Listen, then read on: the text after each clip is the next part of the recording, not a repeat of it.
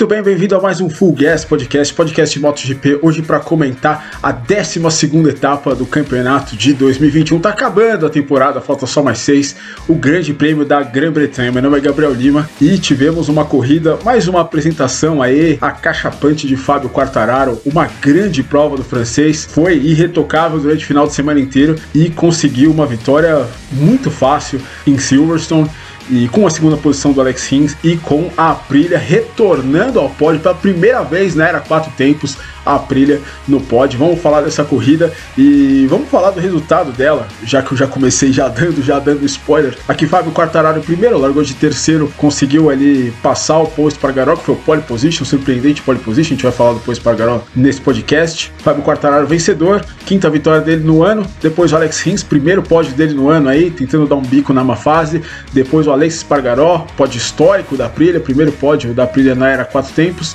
Aí Jack Miller, Pol Espargaró, da pole position, acabou ficando em quinto lugar. Brad Binder fez a boa corrida de recuperação, sexto. Iker Lecuona, a gente zoou tanto o Iker Lecuona no começo do ano, fez uma corrida normal aí, chegou, não aconteceu nada, né? Não foi na chuva nem nada. Iker Lecuona em sétimo, Alex Márquez em oitavo, Juan Mir bem mal na 9ª posição, depois Danilo Petrucci fechando o top 10. Johan Zarco, Enea Bastianini, Takaki Nakagami, 13º, Pecco Bagnaia, corrida bastante ruim do Pecco Bagnaia, na 14ª posição, e o Luca Marini fechando a zona de pontuação no campeonato. Fábio Quartararo tem agora 206 pontos contra 141 do Romero. A conta é muito simples. Fábio Quartararo pode ser terceiro até o final do ano, Cormir vencendo todas as corridas, Fábio Quartararo é o campeão mesmo assim, e o Mir ainda não venceu nenhuma prova, portanto é meio complicado imaginar o Juan Mir vencendo muitas corridas aí dessas últimas 6 etapas do ano. O Quartararo tá com uma mão e 4 dedos nessa taça. Depois o Johan Zarco, 137 pontos, Pecco Bagnaia 136, a disputa na verdade tá pelo vice-campeonato, né? Entre o Mir, o Zarco e o Bagnaia, o Jack Miller correndo um pouquinho por fora com 118 pontos. Bom, então o que dizer do Grande Prêmio da Grã-Bretanha? Foi uma corrida histórica pelo resultado, porque 6 motos diferentes chegaram nas 6 primeiras posições, isso na era 4 tempos da MotoGP jamais ocorreu. A última vez que isso ocorreu na classe principal do Campeonato Mundial foi no GP da Iugoslávia de 1972, quando MV Agusta, Yamaha, Koenig, Suzuki, Husqvarna e Kawasaki chegaram nas 6 primeiras posições, ou seja, faz muito tempo, muita coisa aconteceu, muita água passou por debaixo dessa ponte, e esse GP da Grã-Bretanha em Silverstone trazendo aí novamente esse equilíbrio e trazendo também o primeiro pódio da Aprilia.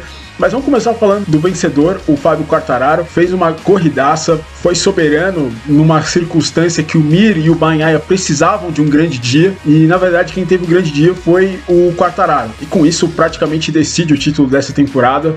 Eu não imagino que agora com 65 pontos de frente, Quartararo consiga ser pego, pode ficar 2 corridas sem correr, sem largar, que mesmo assim ele ainda vai chegar na corrida seguinte, que é uma corrida que a gente nem sabe se a gente vai ter o Grande Prêmio das Américas nos Estados Unidos como líder do campeonato. Então a vida do Quartararo, ela tá bem sossegada. Ele chegou a dizer depois da corrida que só pensaria no campeonato, nos pontos, a partir do Grande Prêmio de San Marino, ou seja, daqui 2 corridas, mas eu diria que ele já pode já ir pensando apenas em fazer pódios aí nessas próximas corridas, porque tá tudo muito encaminhado para ele. Ele não precisa mais correr os riscos que ele tá correndo, e aliás, a gente pode dizer que nessa corrida em Silverstone ele não correu nenhum risco. Ele rapidamente se livrou ali do Pol Espargaró, passou o Pol Espargaró e já em 2, 3 voltas abriu 2 segundos de vantagem, tava em outra liga, lembrou os melhores tempos do Jorge Lorenzo, quando o Jorge Lorenzo ia no início pra frente das provas, abria e depois ficava administrando. Esse foi o Fábio Quartararo nessa corrida, enfim, aí faltam superlativos aí pra falar do que tem feito o Quartararo. Merece esse título depois do desastre que foi ano passado, dele ter perdido o título, campeonato que ele também merecia, porque era o piloto mais rápido. Mir foi o mais constante, mas ele era o piloto mais rápido, ele perdeu o campeonato do ano passado. Esse ano tá tudo aí rumando pra ele conseguir esse título que ele deixou escapar. O fato é que o Mir e o Bagnaia já meio que jogaram a toalha. O Bagnaia agora ele é o 4º do campeonato e já ele disse em entrevista depois dessa corrida que o título já é do Quartararo, que, enfim, que as próximas corridas são apenas uma formalidade para dar o título aí ao francês. E uma coisa que eu concordo, eu não vejo ninguém aí capaz de passar o Quartararo. É interessante, né? São 7 pilotos que venceram corridas esse ano. Os 3 pilotos que estão exatamente atrás do Quartararo, que são o Mir, o Zarco e o Bagnaia, são 3 pilotos que não venceram nenhuma corrida. Então isso é muito curioso. O 5º colocado, que é o Jack Miller, venceu 2, mas não foi consistente.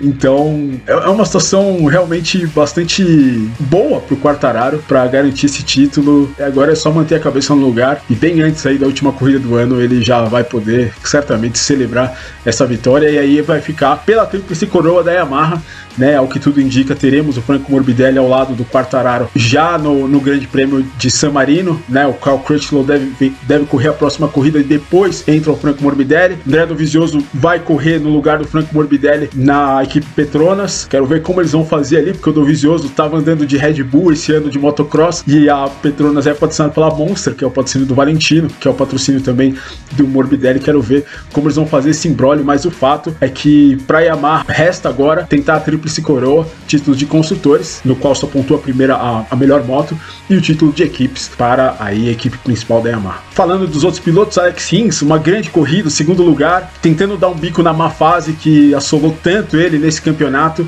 O Rins fez uma grande corrida de recuperação, conseguiu passar os pilotos na pista, conseguiu ser consistente e chegou rapidamente ali no segundo lugar. Talvez, se ele tivesse se classificado um pouco melhor, pudesse tentar alguma coisa contra o Quartararo, como ele tentou em Portugal e acabou caindo na segunda posição, mas enfim, foi bom para o Rins ter conseguido esse pódio, e ótimo para o Alex Espargaró esse pódio da Aprilia. Pra você ter uma ideia, é a primeira vez que a Aprilia vai pro pódio desde o Grande Prêmio da Grã-Bretanha de 2000. Você sabe o que aconteceu no Grande Prêmio da Grã-Bretanha de 2000? Um certo Valentino Rossi conseguiu a primeira vitória dele. Foi a última vez naquela corrida que uma Aprilia foi pro pódio, exatamente com o Jeremy McWilliams, o norte-irlandês. Última vez que a Aprilia foi pro pódio ainda foi na Era 2 Tempos. Na Era 4 Tempos a Aprilia jamais tinha chegado no top 5. E nessa corrida o Alex Espargaró conseguiu um pódio, o que foi excepcional pra equipe de Noale, e tomara aí, deu um fôlego aí para eles, uma confiança para o próprio Aleix também, que tinha um pódio só até hoje na carreira, para seguir melhorando. Maverick Vinales está chegando, pode correr no Grande Prêmio de San Marino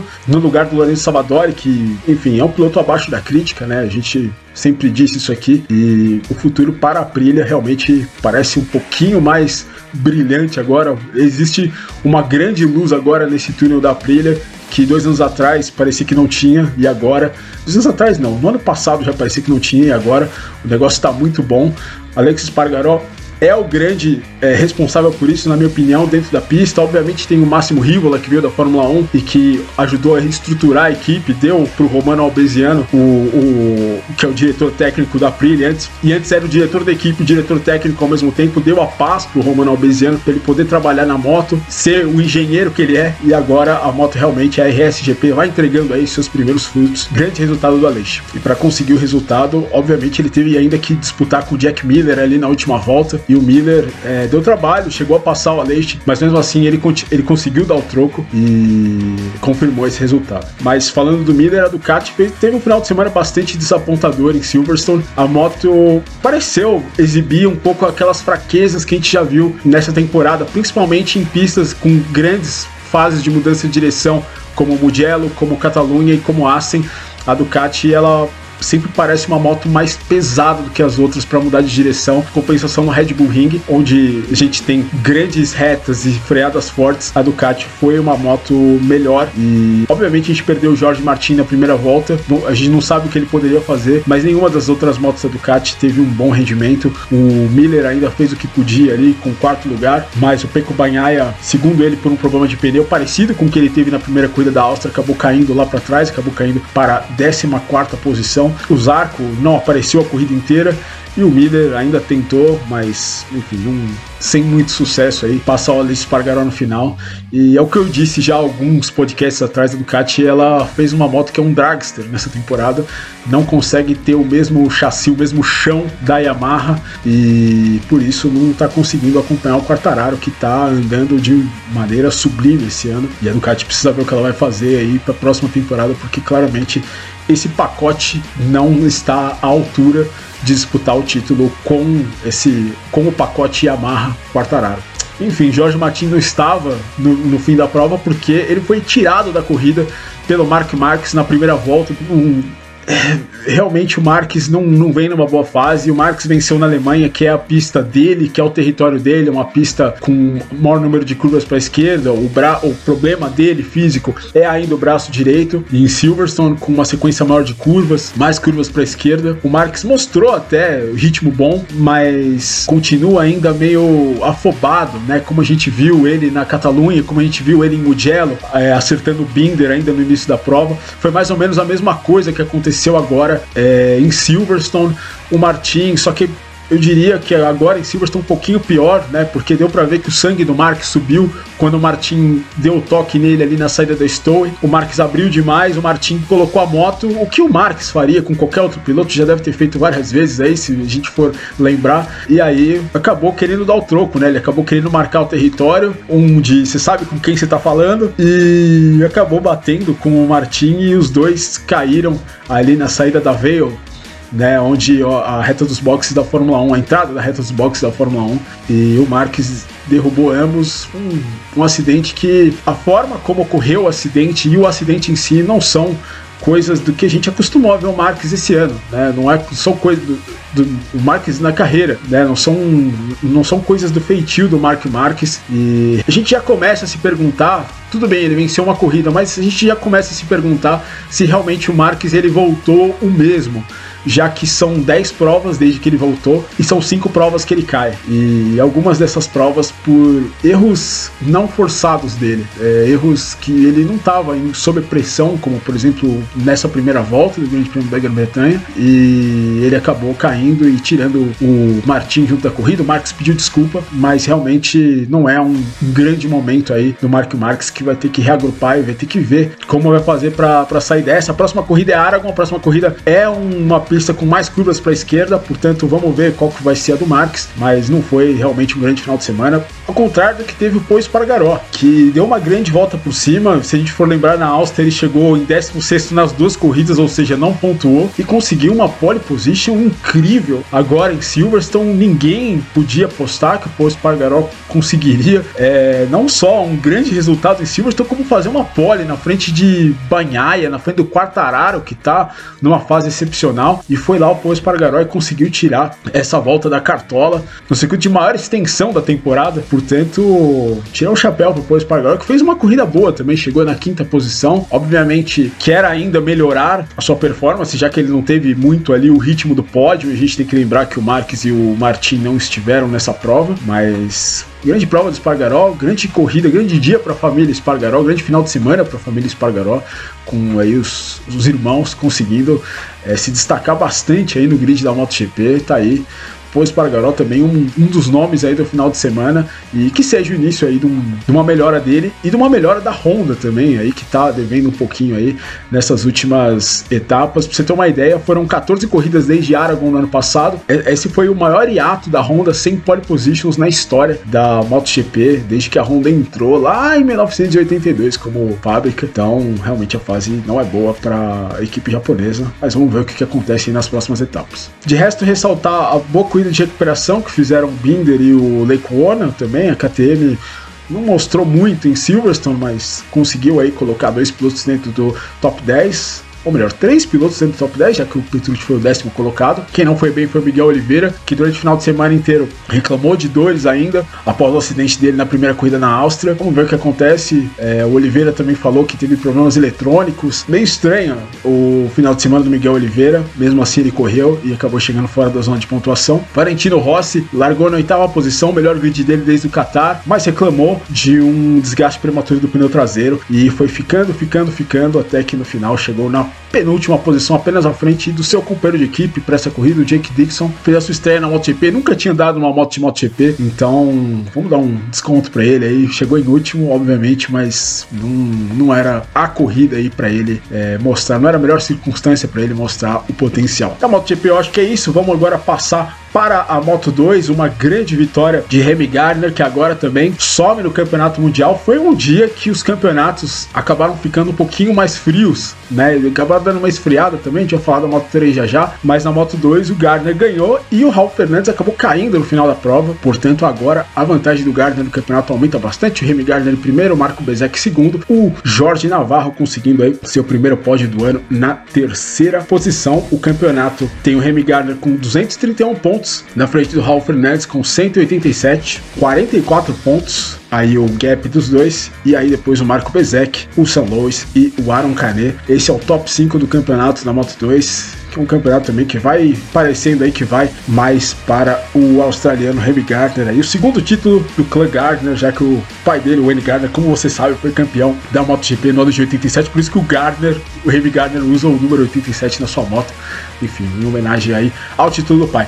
Moto 3, uma vitória irretocável e acachapante, assim como a do Fábio Quartararo, do Romano Fenati, só que essa aqui, impressionante, mais impressionante do que a do Quartararo, que o Fenati liderou todos os treinos do final de semana e liderou todas as voltas e ainda venceu a prova. Só não conseguiu fazer a volta mais rápida da prova porque, enfim, no vácuo ali na corrida de Moto 3 faz muita diferença, mas ele teve um melhor ritmo disparado durante todo o final de semana. O Nicola Antonelli tentou chegar perto dele, mas não conseguiu e ficou com a segunda posição. Denis Foggia foi o terceiro e os líderes do campeonato, Pedro Acosta e o Sérgio Garcia, terminaram bastante atrás, ficaram ali disputando pela décima posição.